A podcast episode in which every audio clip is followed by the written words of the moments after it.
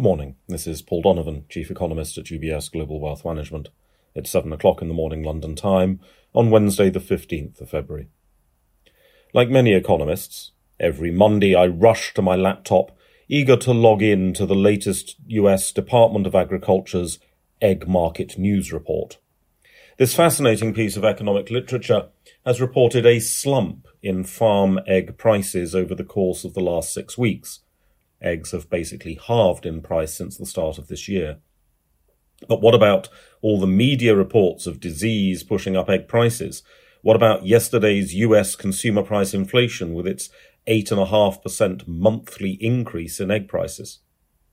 Eggs demonstrate some of the problems attached to consumer price inflation analysis the timing of when consumer prices are surveyed makes a bit of a difference, and there may be some lags from earlier price increases as well.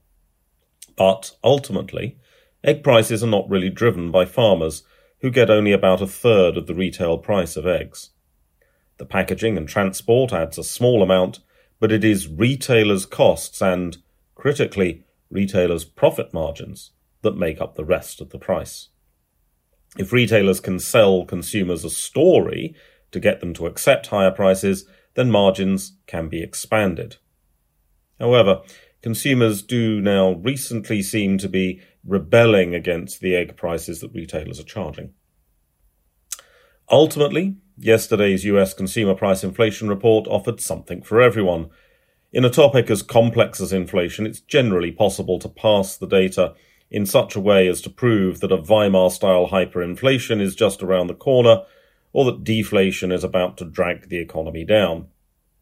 Markets seemed a little unhappy that the data was in line with expectations, not weaker than expected.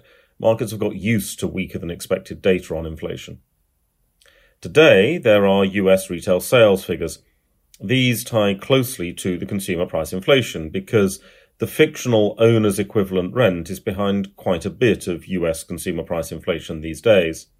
That means that consumer spending power for homeowners is better than it appears. That better spending power may support some retail spending.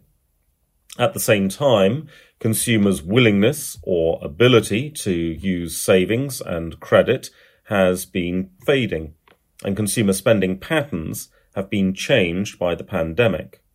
Some things that were considered price sensitive and cyclical purchases have become less so, and vice versa. UK January consumer prices did come in weaker than expected, which is what markets expect to see. Producer prices were more or less in line with expectations. Anecdotal evidence has suggested that UK consumers are rebelling against some price increases. Food and home fuel remain the main drivers of UK inflation. In the glittering wonder that is the euro, we'll be hearing from ECB President Lagarde. Markets are unlikely to listen very closely. There are industrial production data from both the euro area and the United States.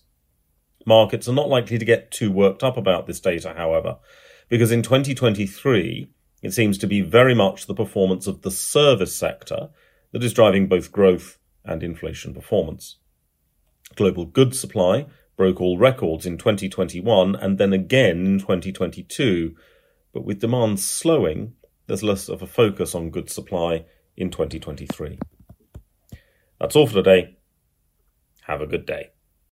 UBS Chief Investment Office's investment views are prepared and published by the global wealth management business of UBS AG or its affiliate, UBS. This material has no regard to the specific investment objectives, financial situation, or particular needs of any specific recipient and is published for informational purposes only. As a firm providing wealth management services to clients globally, UBS AG and its subsidiaries offer both investment advisory services and brokerage services. Investment advisory services and brokerage services are separate and distinct, differ in material ways, and are governed by different laws and separate arrangements. In the USA, UBS Financial Services Inc. is a subsidiary of UBS AG and a member of FINRA SIPC. For information, please visit our website at ubs.com forward slash working with us. For a full legal disclaimer applicable to the independent investment views produced by UBS, please visit our website at ubs.com forward slash CIO dash disclaimer.